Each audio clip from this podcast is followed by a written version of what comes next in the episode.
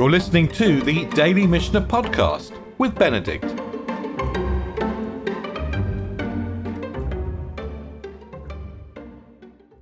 We learnt yesterday in the time of the temple, they used to take the lulav on each of the seven days of the festival of Sukkot. And that meant that they would take the, the lulav on Shabbat. So we have a clash. If you take the lulav, you might be undertaking all kinds of work which is forbidden on Shabbat.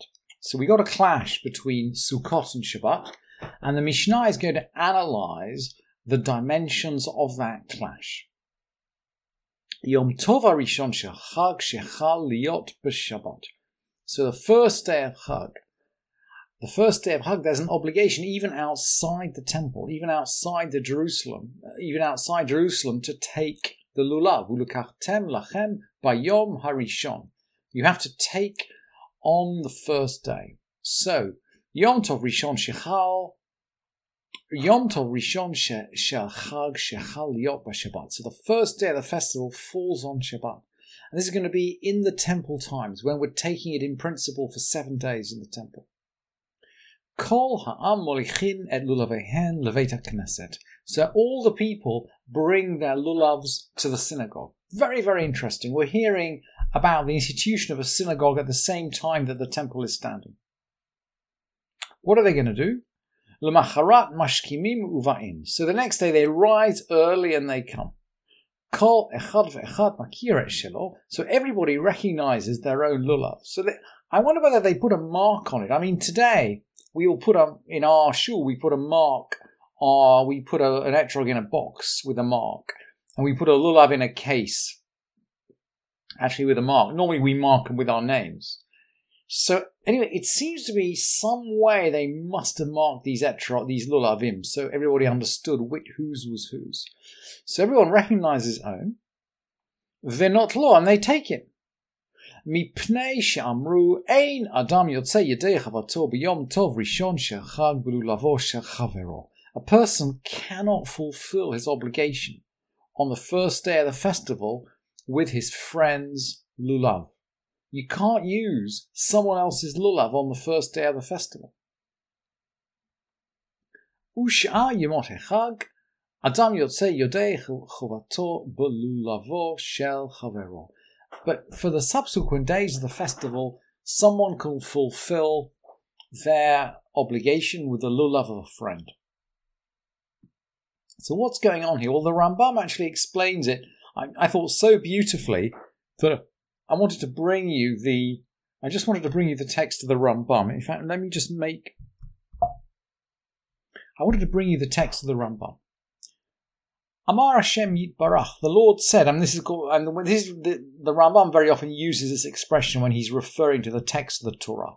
Amar Hashem Yitbarach, the Lord said. And now he's going to quote the verse that we all know, Ulukachtem lachem, by Yom Arishon. You shall take lachem for yourselves on the first day. Uva hakabbalah lachem mi shel lachem. And the tradition comes to teach that lachem, that means for yourselves, means that which belongs to you. If he gave it as a gift, he fulfills his obligation. Even if the gift was conditional on its return. So, in other words, you can say to someone, Give me your lulav on the condition that I give it back to you. You can say that to someone. And you can fulfill your obligation that way. Ki ha'ikaretz leinu, because the principle we have, matana al manat l'hachsir shma matana. A gift given on condition that it's returned is called a gift. Umutar latet matana yom tov, and it's permitted to give a gift on a festival. So the Rambam is codifying the the kind of legal fiction that we probably still carry out in many shuls today, actually. I've seen someone giving their lulav to somebody else to fulfill the mitzvah with, and it's clear that, you know, the condition is that it's going to be given back at the end of the shaking. And yeah, the Rambam is clear look, a gift which is given on the basis that it's going to be given back is still a valid gift. We can full, we need to own a lulav on Sukkot in order to shake it, but someone can temporarily give us a lulav to shake on Sukkot, and we can fulfill the mitzvah that way. What if, of course, being able to transfer ownership of a lulav is not the only issue that you come onto when you're taking lulav on Shabbat. And the Mishnah continues, actually, the, the end of the chapter deals really, uh, the end of the chapter focuses on the interplay between Shabbat and Sukkot. And Rabbi Yossi says, Rabbi Yossi Omer, Yom Tov Arishon Shechal, uh, Yom Tov Arishon Shel Chag Shechal Liot Shabbat, when the first day of the festival falls on Shabbat, V'shachach v'hotzi et halulav lirshut harabim, and someone forgot, and he carried his lulav out in the public domain. So maybe he wants to carry it to shul to shake it there. He wants to carry it to synagogue.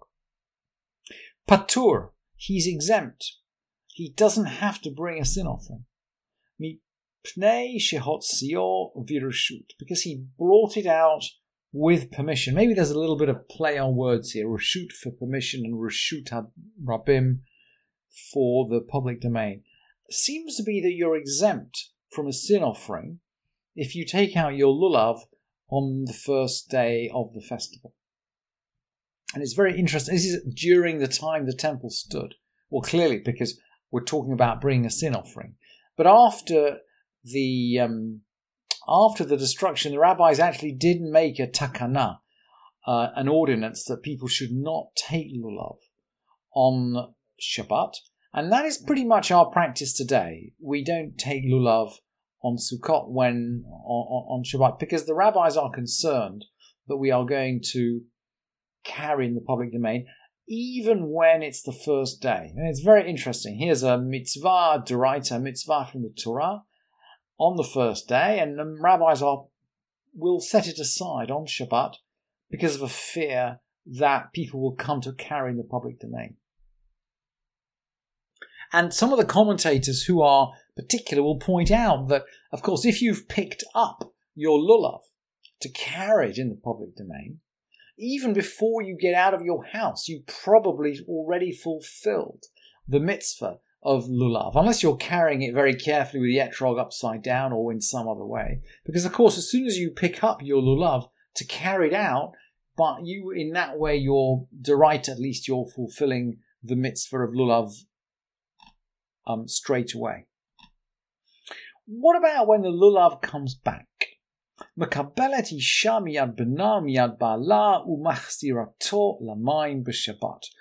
A woman or maybe a wife, a woman, may receive from her son or from her husband, and she must be receiving a lulav here, and put it back in water on Shabbat.